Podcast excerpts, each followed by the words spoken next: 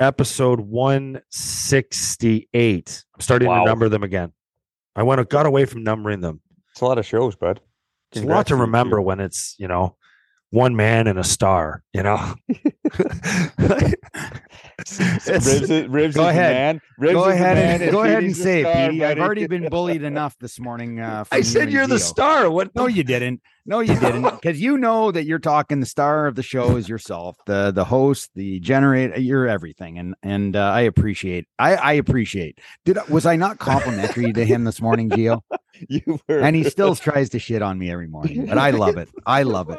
Good to have you, Gio. This is I do the- agree. I do agree on our, our text chain that you had to have some foresight into what your day was going to bring today. So, like waking up at eight in the morning, we, we don't need audibles. You're not Peyton Manning at the freaking Well, let me tell you Omaha, something. Omaha in the morning. Like we have a schedule. Like Thank let's you. stick to it. Thank you. Or, and we, or we you planned ahead of it. we planned this out in advance and we said we plan it around our guests. When are you available? Gio's like, well, you know, let's let's do 9:30. Boom. Craig, how's 9:30? 9:30 is great. That was just a few days ago too. Well, it was was, it was yesterday or Okay, two yeah, days ago. just like days what ago. you said, Gio. It's it. My life is a big audible. Um, I am uh, structured to a fault, but things go awry, and I've got to start throwing audibles. And I did one this morning. And listen, I I mean, I mean, it's awesome when I have friends that don't have jobs. You know, that just literally. Well, I had I had one foot in the gym, ready to work out. that's not a gotta- job. I got to leave. That's not the a job. That's just to take that's your care of- pastime, bud. What? That's your pastime. That's not a job. So a- basically, Listen, you are you're on standby anytime we want you because we we you don't work. Listen, I have the most important job in the world, Craig. Raising three kids. Most important job in the world. and maintaining that dynamite physique of yours. I got a sweatshirt on today. I'm not showing the guns. We're glad I'm glad we're all together here. Kind of in between the time that that Craig Craig wanted. It's it's funny, AGO. We start it we start right when Craig wants, but then he talks about something else for 12 minutes. Yeah, that's all You know what I mean? But I'm just actually, you know what I'm doing right now? You caught me in the middle of I'm actually responding to somebody on Twitter, which is rare from my account, not the show account. Wow. Okay. Because I went on to uh, I went on to Leaf Radio yesterday with uh, Justin Bourne and Nick Kypreos. No way. Yeah, and I like those guys. I Yeah, like they're those two guys. fantastic. They're fantastic. You know, we were talking Leafs and Sabres and you know stuff around the league and everything. And Did you tell them to trade uh, Austin Matthews like you did last year? no, I didn't. But I said something else. oh, And this is and this. Oh, but that boy. got What'd brought up. But Craig, my reasoning for saying trade Austin Matthews was only because I don't believe he's coming back. You're welcome to. Uh, l- let me get into why I'm responding to this guy. That's the only reason why I said that, and I don't want to go too far down a rabbit hole. So anyway, yesterday I said, you know, I, we were talking about Lyubushkin and the hits that he threw on Holloway and Draisaitl, and um, uh, I said, you know, if I were the Leafs, I would have traded Nylander and his salary and kept Mikheyev and Lyubushkin for the same price because you need more depth and you need more players that are bigger and stronger and more physical. Mikheyev is is I think a good. He might have got overpaid in Vancouver, but still, the two of them combined equal about seven and a quarter. And what's Nylander making? Seven. So anyway, Six, guy's nine, just- seven. this guy's just calling me a clown. So I'm responding to that. Guys. Well, you, it's The- it's the a one- bit of a the clown one- show. Yeah, well, the the one clown part of that is that you need to be bigger and stronger. Screw that shit. You need oh, some. I'm sorry, but you- Gio. well, look, I didn't. You're bullying again, Petey, and like you're bullying the, the small Okay. guy. You know, No, no. What I mean is like what I mean is like they have Tavares. They have your when I say bigger, stronger, I don't mean bigger in stature. I mean guys that just play that way. Because Matthews is Matthews is 6'3, 220 something, but I don't consider him he doesn't pl- he, he uses it in other ways. But he doesn't use it in the way like a Mikheyev does when he plays or a Lyubushkin is all I'm saying. That style of when I say bigger, it means more physical to me, not touch the cord, touch the cord, Craig. Yeah, he had to explain himself. I did. back- He- Backtrack. You had to he- walk it this back is what little he bit. does all the It's a tough morning but for I, me. I understand where you're going with the Mikheyev. I understand where you're going with uh, Lyubushkin. Um, you are not going to get r- rid of William Nylander, who scores 33, 35 goals a year and has a point a game player. He's 80, he's 80 points a game or, or, or a year. You- The guy is unbelievable. Mitch Marner is unbelievable. Austin Matthews is a top two, three guy in the National Hockey League. You're not getting rid of him. Where this team falters a little bit, as far as I'm concerned, is you can't pay um, John Tavares $11 million. Now, John Tavares is a very good player. He's a very good player. Okay. Um, I'm not disrespecting his abilities. I'm what I'm saying right now is you can't have 11, three $11 million guys in the same lineup. It just it takes away from the depth of your team. And you're seeing that because they Toronto has not played horrible, but they're losing a few games, okay, that are turning people's heads because the team is supposed to be so good. But if Austin Matthews and Mitch Marner does not produce literally every single solitary game, Toronto's not going to win because they don't have the secondary scoring. So you're kind of making a point for Petey, right? Like, yes, I felt that way you're, too. You got your here. top four that you've mentioned. You got Nylander, Marner, Matthews, and Tavares, correct? So I'm not trading Matthews or Marner. So now it comes down to two. And Nylander is going to be much easier to move than a Tavares. So now what you have to do is you're you're bound by it. You're you're bound by where you sit with that contract, whether right, wrong, indifferent, and great player. But now it comes down to that decision, and you're gonna be able to move Nylander way easier than you are uh, Tavares. And so now that's how you gain your depth. That's what these teams have to do is make decisions, hard decisions, decisions that they don't want to make. They don't want to get rid of Nylander, but in order to improve the overall depth of your team, those are the hard decisions that you. Mikheyev was make. fantastic in Toronto, and I'm going to tell you when Mikheyev fantastic. played, it's a really strong word, man. Really strong word when we're talking what? about Mikheyev. Mikheyev. It's a really strong word to say fantastic. With how he plays, I'm not look. Don't look at his stats. Like he's a he's a really good, effective, hard. Well, what is he? He's what big. He? He's a big winger. He's like a he's almost like a power is winger. He th- is he a first liner, second liner, third liner? I, I could see him on the second line in Toronto. Okay. You said three lines now. You have three. I mean, Yep. if he's a third liner, so what? He's still playing 14 minutes. Yeah, it's a two two A two B scenario, right? Like your one, you. two, three should be two second liners. That's all I'm saying about him there. I think he's a fantastic fit, and they need Lyubushkin. That's all I'm saying. Like Lyubushkin, you can't tell me Lyubushkin wasn't a massive pickup for the Sabres. He's been fantastic. Fantastic, strong word again. Oh fuck. Okay, fantastic, Fanta- Exception. He's been playing now. exceptionally well. Yeah, exactly. you know, uh, um, Mikheyev in Vancouver, he was hurt. Um, I don't think he wa- even had a training camp. He is the, the team is started extremely slow. He's got one assist in four games, minus two. I don't put exceptional beside him. He he had a really strong season in, in Toronto last year. Um, did he get overpaid in Vancouver? I think he makes what four point six Seven five maybe. Four point four point five four four point six, um, which is a solid contract for him. He scored 21 goals last year. Um, but again, I will go back to the top. You know, William Nylander is a guy that I wouldn't be moving. The guy scores 30, 30 plus goals a year. Okay. And he's a point a game player making $6.9 million. He's for what he produces on a regular basis, he's worth more than $6.9 million a year. Okay. Where again, I'll go back to my feeling is when you have three $11 million players, you are going to destroy the bottom half of your lineup. Okay. Toronto is is very, very, very lucky that a guy like um um Giordano decided to take the ultimate hometown discount and and sign for what the league minimum of 800 800000 dollars a year for a two-year deal? He he saw a lot of great things in Toronto. He saw the high-end skill. He saw you know all of that type of stuff. And he made a decision okay? He made a decision to go out and sign with the Toronto Maple Leafs because he believes that this team has an opportunity to win a Stanley Cup. That's why he did that. But I just think that Toronto is going to be in a tough situation to field the the proper lineup that it's going to take not to play an 82 game schedule and have success.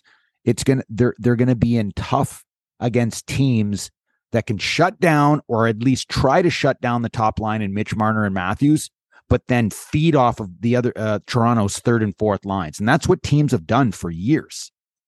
Because you're not going to stop. You're not going to stop Austin Matthews and Marner. They're too good of hockey players. But if you can limit them and then feed off the third and fourth lines, that's where Toronto's losing. And when you have an $11 million in John Tavares, I just think I think it's I think it's tough. I think it's tough on We- we- on on the team moving forward. We talked about this last week, though, right? We talked about this, and this is the reason that I said that the Sabres need to be careful with their salary distribution over the next couple years. They don't want to sit like Toronto, where they're top end heavy and then can't fill out the rest of their roster. And so your response was, well, the cap's going to go up. Cap's going up. There's going to be more space. Is that not true for Toronto? Are you saying that their window is in the next two years and so they don't have to they can't wait for the cap to go up? What's the difference between toronto and buffalo in their cap situation there with paying those four guys that much money?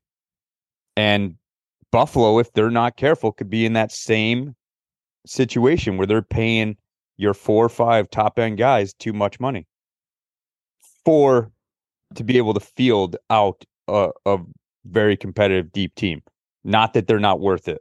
it it comes down to that. Like, do you have, do you carry the high, high end stars and overload your the top of your salary cap with like with what Toronto's doing, or do you spread it out? And I, I Well, mean, how's that work for Edmonton? exactly. Yes. How is that working, you know, for for Toronto Maple Leafs? Now they they cruise through an 82 game schedule because Austin Matthews, Mitch Marner, uh, um, William Nylander are shredding the other teams throughout the season. Okay, Edmonton Oilers, you have Connor McDavid, who is bloody bloody well unstoppable for for most of his games that he plays in an 82 game schedule. Then you Only an throw assist in, in his last two. Keep going. then you then you throw in a uh, um, a Leon Draisaitl, who is an absolute beast in this game, but they're not winning in the playoffs because they don't have the depth to move forward. Like you look at Colorado Avalanche, they they had um, a six million dollar Nate MacKinnon who was on uh, uh you know finishing up a long term contract. Okay, he was on a he he's he's making six point three million dollars a year if I if I can remember, but he was playing like a twelve million dollar player.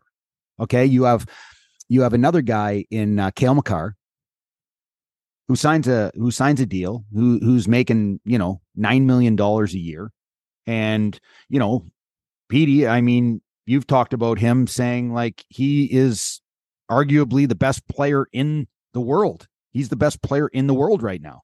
I think It's all so. about it's all about you know you having the opportunity to have players like Nichushkin, who's making two point five million dollars last year. He's one of the best players in the playoffs. He was making two and a half million. So they were able to load that team. You have a guy like uh, Nazem Kadri. Nazem Kadri was making what four point nine million dollars last year. He was playing. He had eighty seven points last year in in how many games? Sixty eight. He was on pace for over 100 making 4.9 million. You you have to be lucky. You have to like you said Geo.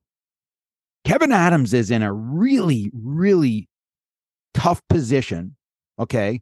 He's in a good position but a tough position to make sure that he gets the players on Buffalo just taking Buffalo for an example, getting them under the proper contracts and not overpaying. Because if you overpay, you you're done. Do you, You're do not you guys? winning. You're not winning. Do you guys think players look at that? Like Jill, do you think? Do you think players on any team look at it and say, "Man, I, I teams." The trend is teams with ten plus million dollar players don't necessarily win. It's there's been a good track record of that. So, do you think they look at that and say, "Okay, so I might be worth 10 and a half or 11, but maybe for the best sake of the team, I should take 9.5 or 9.75?" I mean, Uh, it's half yeah, I million, mean- quarter million, but it keeps you under that that ten million dollar yeah, figure. I don't know that they're plus. looking at the the stat of team paying someone 10 plus million has won a Stanley Cup. I don't know that they're looking at that. I think it depends when it comes down to salary, when it comes down to contract. a few things come into play. How happy are they in the city that they're at, with the team that they're at, with the coach management that they have? And are they willing to forego top end money to stay in that situation? Whether you are on the rise, you have a, a, a winning formula team like Tampa, what are you willing to do? Boston's done it for years, been able to have their top guys, your Bergerons, Marchands, guys like that, be underpaid league wide, but be able to be in the situation that they're in. Uh, a team that's competitive has a chance to win in a good city with a good organization that they like. If you don't have that, then the guy is going to be looking for top end money and doesn't necessarily care where he's going. He wants to hit it big, and that's their decision and and right to do that. But it, I think it's you can't blanket statement across that that guys in the league, guys in the league know what everyone's making. Guys in the league know where they fall as far as comparisons, and then it comes down to what are they looking for at that particular time. Are they looking to move on? Are they unhappy with where they're at? Are they looking just to get a big contract? or are they looking to win and be with the group that they're in? It's just so it's, so basically so many variables come to summarize, Gio, what you're saying, because you you're putting it delicately, and I'll put it maybe a little more harshly. Are you suggesting that maybe there are not all players, but maybe there are those star players that would say that would say, I'm not saying that do say that would say, fuck it, I want a big contract. I don't care if I win. I just want to cash in as much as I can. Hundred percent, there are like that. That that what people don't understand about even coaching at the pro level is you're dealing with so many different motivating factors in your players. Players are no longer just looking to make the league, right? You you coach college, you're pushing them on, they're motivated to make that next level. You get to pro, you're dealing with a third of the room that's worried about their contract. They don't care what the team is winning, losing. They want to be successful themselves, which means is the coach playing me enough? Am I getting my points? Am I setting myself up for a better contract? You have another group that just wants to win at all costs. Your Giordano's that that believe in the team and they'll they'll take a whatever it is just to play on a good team. And then you have Well, I another a bigger- group. I have a much bigger name than that. Well, yeah, I'm, Sidney I'm Crosby. yeah, yeah, hundred percent. Right? I'm, but I'm just making note. You know what I mean? Like, is it Crosby signed that deal? How many years ago, too? right? Like, and, and, and, his salary wasn't cap came down much- because it was a 12 year deal. yeah. at the so top- it's not. It, Like- he's not on an 8.7 for eight years. He's on an 8.7 for 12 years. So he was on a $104 million contract. That's why that cap number is so low because the longer it's spread out and and that it, it lowers the because his last year he's making like three million bucks or something. So I understand what you're saying, but a little bit of a different example. yeah, Go ahead, for Joe. sure. No, you got then you got another third that is young up and coming guys maybe that are just trying to make the league establish themselves as a uh, you know NHLer full time. So you got all these things you're juggling and using to motivate these guys and not everyone is in it to just win. A lot of people are in it, let's face it, to be selfish and get their money, which is their right, but it it does happen and that's that's pro sports. Okay, so let me let me let's just go back for a second. So when you look at um for an example the Chicago Blackhawks drafted, you know, Jonathan Toews, drafted Patrick Kane, and these guys are just world-class superstars. Right away just exploded onto the scenes. Um how many Stanley Cups did they did they both win? Toews Three. and Kane? Three? So they won three Stanley Cups, and um, Jonathan Toews and Patrick Kane are coming off a contract that pays them how much? They were making six six something, How much are they making right now? 10 and a half. They're making 10 and a half. Well, their cap do hit you is know 10 and a half. when do you know when they signed that contract? after they won the three after cups. the third Yeah. Stanley Cup. So they've already won at a when they were getting paid low money, okay? Very manageable money. They won 3 Stanley Cups. How much how much have they won since then? exactly. Zero. Because ten and a half million dollars, you're not winning Stanley Cup. You have Nate MacKinnon. You can't. Nate you MacKinnon can't is say, making six million dollars. He plays like a twelve million dollar player.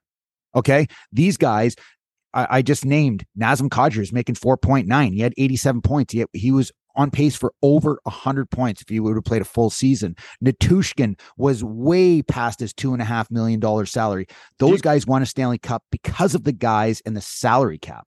Okay. Does, Sidney does Crosby won MacKinnon- three does Stanley MacKinnon's Cups. deal now change who the Colorado Avalanche are? Yes. They're less competitive now because he signed over ten million dollars. Yes. Well, that no, no, no, not over 10 starts- million. That he starts signed next over year. $12.6 million. You know what he did? You lost Kadri because you can't pay him. That's why. It's not just about Well, they also had to pay Nichushkin. They paid they they chose to pay Nichushkin in the sevens versus Kadri. I mean, there was an option there too. Yes. So they lost guys. Um, who's the other uh, winger? Uh, uh, um, The Russian guy. used to yes, Bur- Burakovsky? Burakovsky. So they couldn't pay him. He was he was a big part of that team last year. They couldn't pay guys because now MacKinnon made his money, won a Stanley Cup, cashed out. He just said, "I won my cup. I I, I made less than what I was."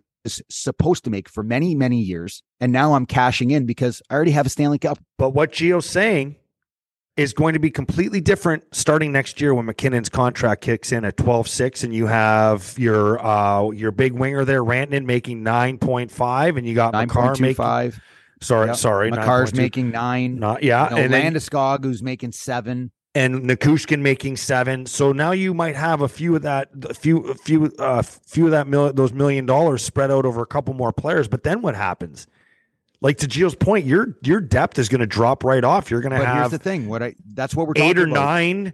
They lost guys- Kadri because they had to pay Nichushkin. They had to make a decision on who they wanted to spend that money on. Okay, Colorado, if they don't win a Stanley Cup this year, they will never win a Stanley Cup for the next eight years. Gio, is that not what you were saying? Right? And that's what I, I Yeah. think we're all I- that- agreeing. yeah, yeah, I yeah. We're all I mean, we're just for sure.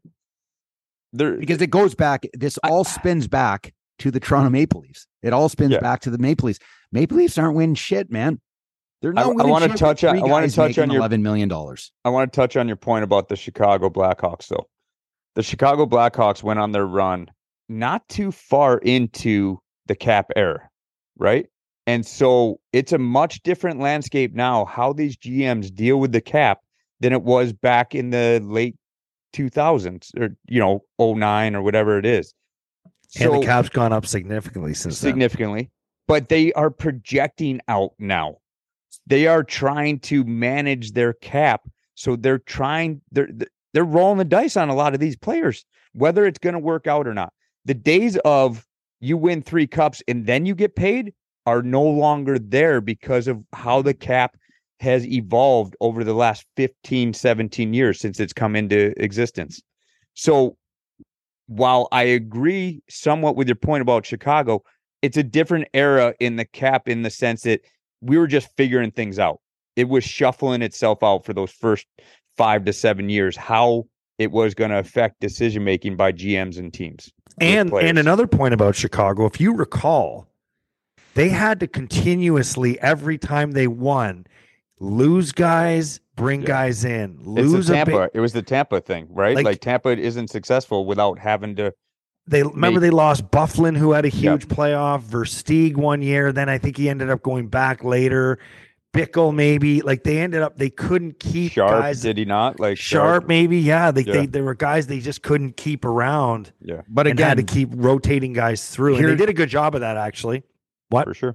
here's here's what's happening with the the new um idea in in what you're talking about geo is you have um a salary cap they are trying to project out on all of these young players okay and they're paying them extremes amounts of money like extreme amounts of money okay and what's happening right now in this cap era is you have bus you have lots of bus that's destroying the salary caps of teams. There are many, many players that are busting on their contracts. They're not living up to the price tag.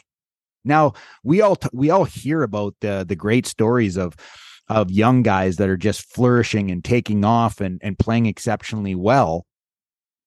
But there's a shit ton of bus in this league that are not playing up to the standard of their contract. Yeah, a lot of paper being traded for prospects and first rounders and stuff, like just That's right. contracts, you know, and and money, you know, just I- trying I'm- to get numbers off your books. I'm curious if they will change their philosophy in the sense that you need your young guys to be playing above their contract. So does the bridge two year, three year bridge deal that yes, he may take off in four or five years, but while you have him somewhat in his prime, are you're timing it, right? Like you said earlier, Rivs, it's about timing and luck and whether these guys hit at the right time. If they're on their entry level and they're studs for you know your 900 grand and they're playing like five six million dollar players that's what you need to win.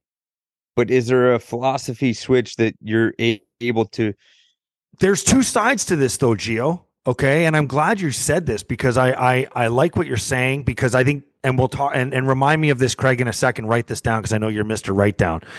Put dylan cozens name down to my example as to what i would sign him to right now because of what geo is saying. The other problem with this is that with the salary cap is younger players are being used earlier than when they're re- actually ready and because they're cheap labor and it affects their development significantly. Like they'll throw a 19 or 20 year old kid on the roster to get a uh, get a $900000 cap hit instead of paying a guy in that spot maybe two and a half or two million bucks so they can save some money and spend it elsewhere and then it affects the development of players too and we see development hampered as well. Like we don't see first rounders spending three years in the minors anymore at all.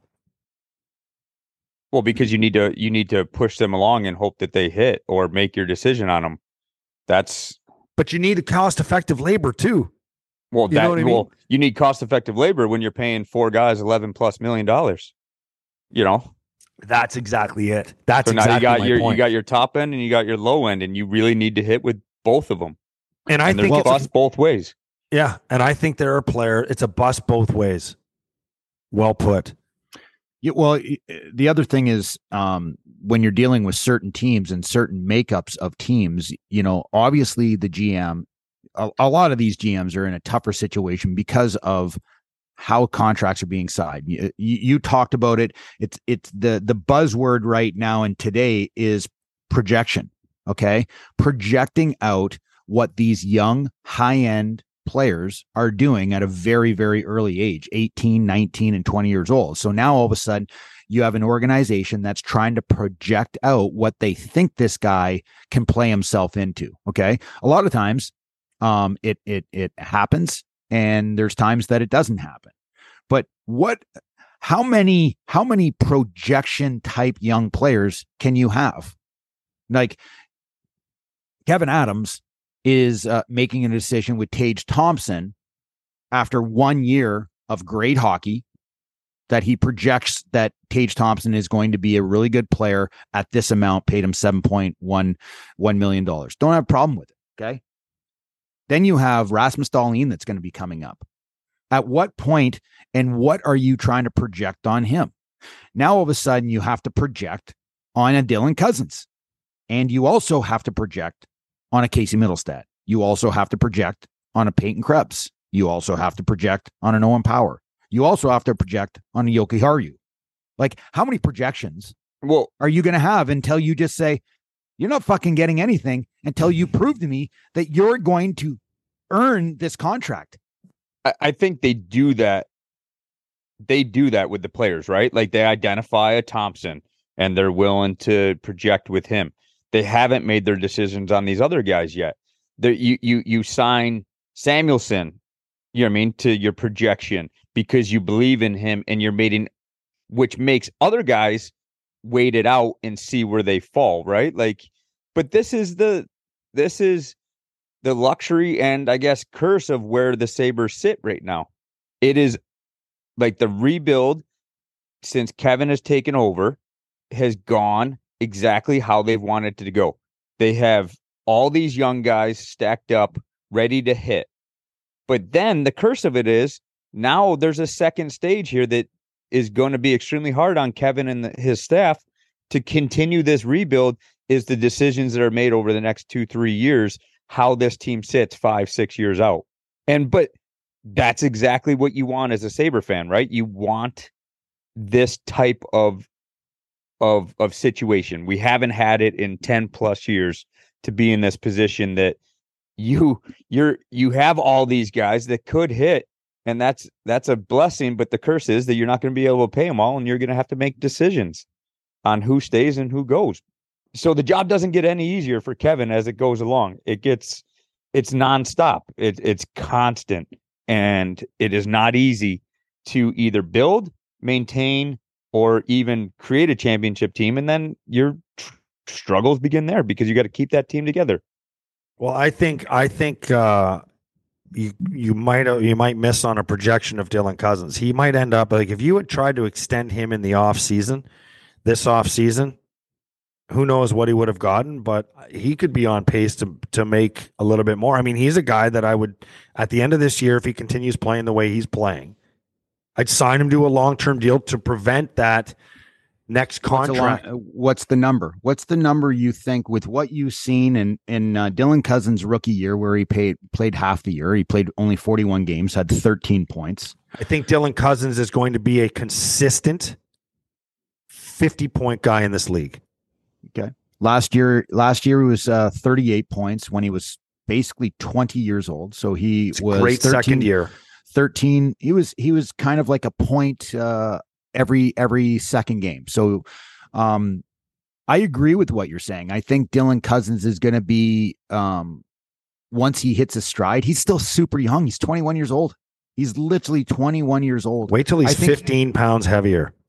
and he's and, and it takes time. He's a, he's a big body. He's six foot three. He's a big body. He's still growing. He's still putting on muscle mass. He's still learning the league and and he's getting he, he's he's looked really really good um but the question is i'm not signing him to a long-term contract that's just me personally i think you you know rasmus Dahlin is a player that you're in a situation where you're going to be signing to a long-term contract you got to get him locked up for the eight years. You got to put it in the bank and just say, this is a guy that we're buying into long term. Dylan Cozens is a fantastic player. Fantastic. We still do not know where he fits in the lineup because he's too young. He's still working towards it. Is he a second line center? Does he have the ability to be a first line center? We just talked is he about a- this with Toronto. Like, I don't understand. Gio, did you not just say it's a 2A, 2B, uh, second, third line type thing if you're numbering it? lines? Is it Well, right if- now? Not Well, right I- now, but I'm not right saying now, in the but when you- perfect when you- scenario. when you have a, a, a top end team, that is what it looks like. Thank you. Your Okay, fourth what- line is question, really a Petey- third line, and then you got two second lines. Okay, great. And so that's what I'm where you trying want to to say to. is, are you signing him as a second line center or a third line center? That's why there would- is no fucking 2A and 2B centers. There's a second and there's a third.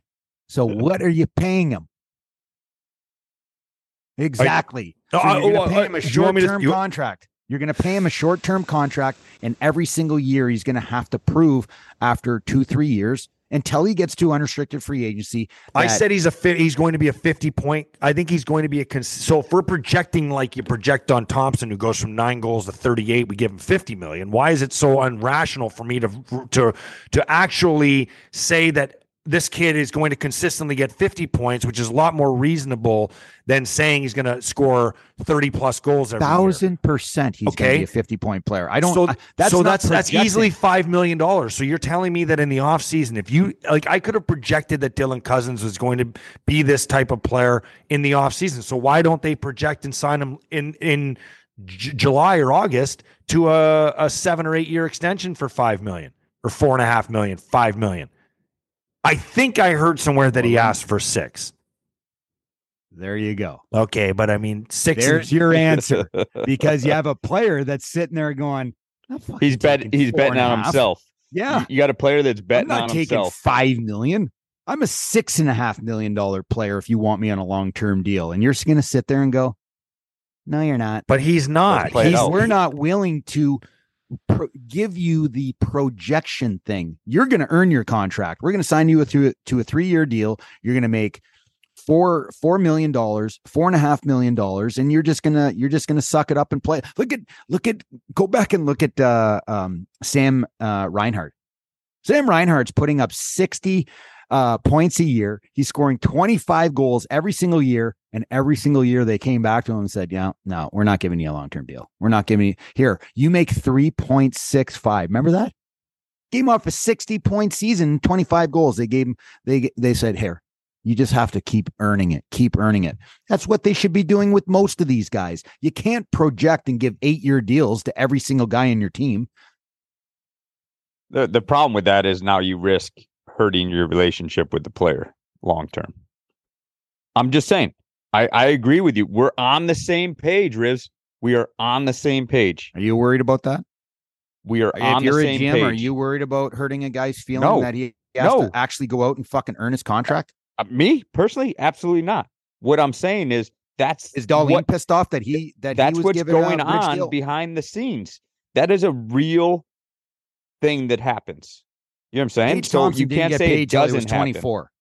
Okay, 24 years old is when he got paid.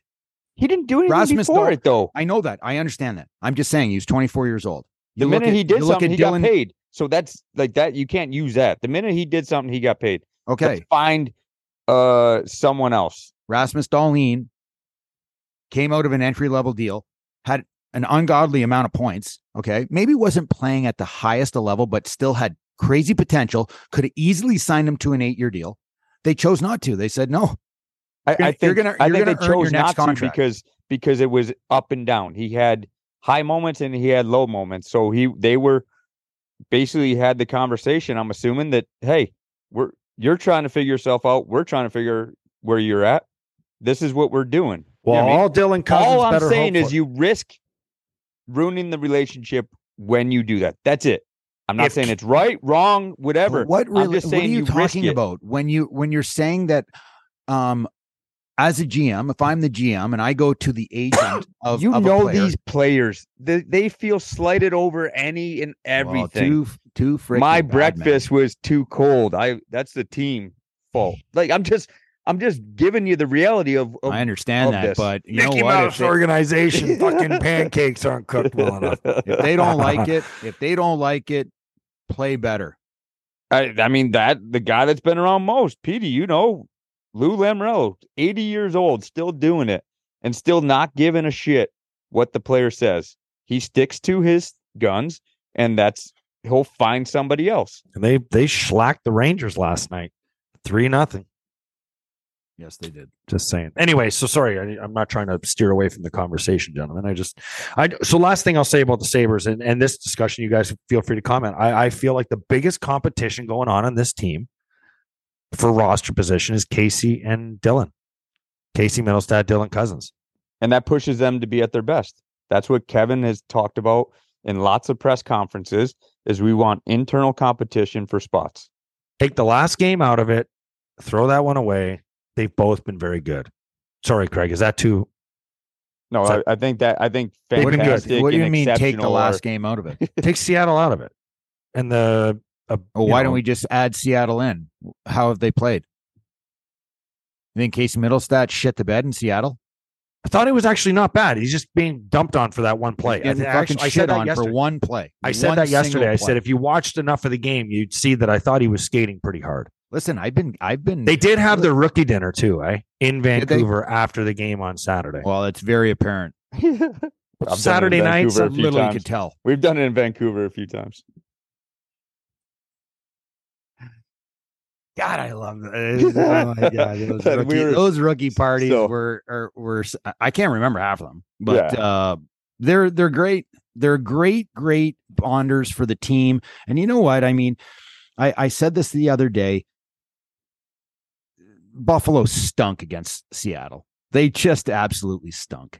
If I was Don Granato and his coaching staff, I would not even. I would literally take that tape, that video, and not even show it. down. Dude, that happens, man. Like Yeah, that- It it's- absolutely it's a happens, and it's not indicative term- of how the team is Exactly. played. Okay, It's In- in short last- term. It's one game, and you suck it up for a long term. And it's something they can all laugh at. Let's be honest. They're in it together. They're in it You're, together. you're going to cut a you want. tape. You're going to cut stuff. You're going to cut defensive zone coverage. You're going to cut um, how they broke out against Edmonton and Calgary. You're going to talk about the forecheck. You're going to talk about all the little tiny things that they did exceptionally well. And you're going to show those things throughout the Vancouver, well. Edmonton, and Calgary game. Okay. Seattle, Fantastic. you're going to throw that thing, crumple it up, and throw it in the garbage and never talk about it again. And All you're right. going to move on. And I'm going to tell you the next three games, the next three games for the Sabres are absolutely key because Well- there's th- there's three teams that are very beatable, very beatable. Yes, Chicago absolutely sucks as far as I'm concerned, but they're on a four game winning streak. So holy, you got to you got to take them serious. You're coming off a West Coast road trip, which is always hard coming back playing at home. And you have your rookie party and you've had some success. So yeah, the next five games are are key. I don't think you can pin it on tonight's game, but the next three games are huge because they're they're games they have they're very they have a really tough month in November. So they have who do they have? Montreal tonight. Yep. And then Montreal. I know they have Chicago and then Detroit, I think, is the last game of the of the month. And Detroit is a much better team. So you know, they and then they and then they have Pittsburgh and they have a, a pretty tough It- it- slate with Boston and it's Carolina. important in the sense that these next three games are against teams that can surprise you. You know what I mean? well, Montreal surprising go either people. way. Chicago. You know what I'm saying? Like so as as much as everyone is shitting on Montreal, I was out to dinner with Gallagher last night and he loves St. brag. Louis. He loves the young guys. You know what I mean? Like so they could surprise some teams.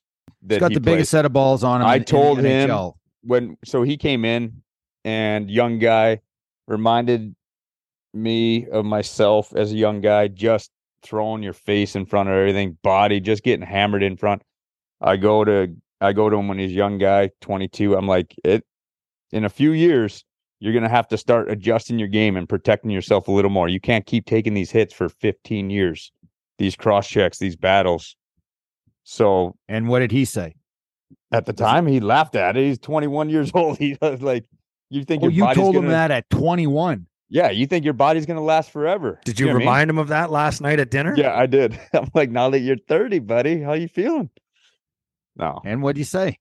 no. I mean, he's he gets it. You know what I mean? But isn't he? What He's he- like a workout freak, isn't he? Isn't his Yeah, father like yeah. a his, His father's, father's like his his trainer. Yeah, yeah, Yeah. I've read about him and, Yeah. and the way he works. He's a Western kid. Yeah, and Yeah, Tuck, I- Tuck I- some time out there with those guys. Yeah, I in f- Vancouver I love year. Gallagher, man. I've always loved Gallagher. I think he's just he's just So what's awesome. he- what curious his uh, I'm sure you talked about uh Yari uh Slavkovsky, you know, rookie, first overall pick.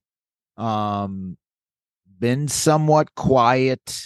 Uh, you know, I know he he scored he scored his first goal and you know acted like he literally just scored his thousandth goal. Um, but what what's uh, what's the word on him? What uh, what's he Uh, saying about him?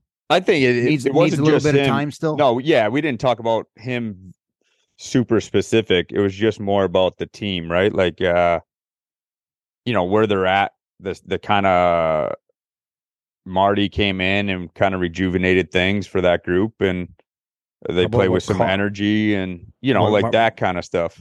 Marty Caufield. Is or Marty St. Louis. Yeah. Yes, sorry. what he's done for Cole Caufield. I we were talking about that a bit yesterday. How so similar that story is with the type of that- player they are and how the, how how to teach a guy like that to play when Yeah. they're similar in stature, like kind of Yep. like yourself.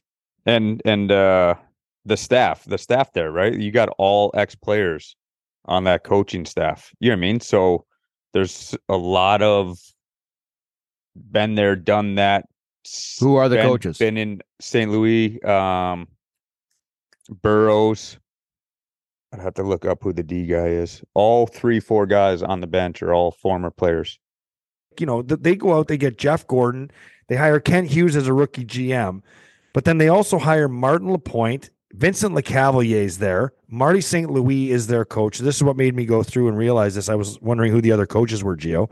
St. Louis, the head coach, Alex Burrows, assistant coach, Trevor Letowski, assistant coach, Stéphane Robidas. Robidas. Assistant coach. Robidas. Eric Raymond is their goalie coach. I mean, they have a like they they have a a, a solid hockey operations there. Yeah. I Yeah. mean, Ken Hughes has been around for a while. Is he? A, he's a rookie GM, but he's been an Knows the agent business. I mean, forever. come knows the business just was- like any was an agent, GM, right? Yeah, Is his that agent. it? Yeah. And then you insulate him with a Gorton. You know what I mean? Like what? do- Pretty good interesting to see where the- starting point for that that organization. Listen, you kinda- need you need the brains, okay? You need the brains. You need guys that can relate to the players, okay? You need guys that can relate. And guys like Stéphane Robidas. Did you play with Robo? no. Okay, No. so I I played with Robo when I was in Montreal. S- Absolutely unbelievable kid. Now I call him a kid because he was young when I was there, but he was an insanely respectful kid. He worked his absolute butt off. He was a beautiful skater, beautiful puck mover. He had a great shot. Not not the biggest guy, but just a really really good. Wow, does he look different? That's not a that's not a That's kid. no man. kid. That's, That that's is no Tom- kid. That's Tom Hanks right there. like they brought in uh Burrow, you know, who was uh is probably one of the most popular players in the last, you know, two decades in Vancouver, you know. Alex Burrow, he was he was one of the biggest pests in the league, but he was a fantastic player, like great, player. great player. And they've done a nice job, like bringing in Vincent Lecavalier, and you're like, okay, like Vinny, you you've made a ton of money. You got more money than God right now. Do you really want to work that hard? And guess what? he hasn't done anything. He's been living in Tampa Bay. He's been doing his uh, you know, kids travel stuff because I've seen him in the airport. I've seen him in in in hockey rinks around North America. But he's probably at a point in his life where he's like, I need to get into this. I need to get back to work, get focused. And if you're going to do something, you need to do it, give your 100%, right? So you have Vinny Lecavalier come in, who's a superstar and understands the game. You got Martin Lapointe. We all know about Martin Lapointe and how he played the game. Three Stanley Cups later, the guy is is an incredible asset to the Montreal Canadiens. So there's they've done a really nice job surrounding this whole organization with the right people. And they're going to build it. They will build it. Sean Monahan has five points in seven games for them, eh? Do you do you move him? Is that a move? Deadline move type of? You pick him up for what? What'd they get? I think they Basically, gave, did they not give a first for him? Or did they get round. a first? Did they They get a got first a to they take got him? a they got a first and him for like futures. You know what I mean? Yeah. so you move him at the deadline for a first rounder. You just got So listen- two first listen to this guy. Nothing. so Sean Monahan, when he came into the league, you know, he he was he was a very special player. Went six overall in the NHL draft. Okay, six. Came into the league. He scored 22 goals his first year, then went 31, 27, 27, 31, 34, 22, and then he got injured. Okay. Then he got injured. He scored 10 goals in 50 games. And then last year, okay, he had a really off season playing on the third line, was not a power play guy, was not really put in the situation to produce points. He had eight goals, 23 points. This year, he was traded to the Montreal Canadiens with a first round draft pick, okay, for the Montreal Canadiens just to take his $6 million salary. He's got five points in seven games. I mean, you look at what's going to happen at the deadline. Most likely, I would think, most likely they're going to move him on at the deadline. Okay. Not now. It's going to be right at the deadline when the salary is pretty much almost gone. And they're going to sell him for, if he has a really, really good season, I would be, he's, he's going to have a nice price tag beside him because he's a really good, good hockey player. He's been a great hockey player in this league for, for a long time. And he's still only 28 years old. Listen to Yeah, he has, a, he has a solid year. He's first round material. I mean, first round draft pick material coming back for him. Hey, hey, Um, Gio, if today's show was a salary cap, a one hour and six minute salary cap, how much, what percentage of the cap did Craig gobble up? he Well, was better- well better- better over fifty percent. But So what- we're here's me the and thing. you had about twenty five percent. And I tried to, I tried to throw to you, He had I, if I you had tried. ten I- million to sign on all three of us today, and what we did, what am I getting? Seven, seven Uh, million of the ten. honestly, getting league. we minimum. were, you know what we were doing? We were showcasing you, so, so, so we could get you out of to here. get rid of him. Am I Monahan right now? uh, well, Monahan, Olofsson, fuck, I don't know, who- I don't know who you are. but I you- loved, I loved everything about the show, Rivs. Everything except one thing, and the listeners will not be able to know what that one thing is. But it's Petey's stupid ass hat that he's wearing today. Oh, Like, what are Boston you doing? University? You know Like, what's funny is you I have actually- the captain of the Boston College Eagles on your podcast, and you wear a BU hat. listen. Uh, I don't care what you think. Uh, and I like the hat. I got this hat from Maddie Elia, Patty Coletta's fiance. yep. I'm gonna let him hear that. See you, boys. See ya. That's a wrap on another episode of After the Whistle. Don't forget to follow us on Twitter, After the Whistle, and at Craig Rivet 52 at the Instigator 76. And you can find us, as you already know, on Apple, Spotify, and YouTube, and anywhere else where you can get your podcast. Thanks for tuning in. Don't forget to spread the word.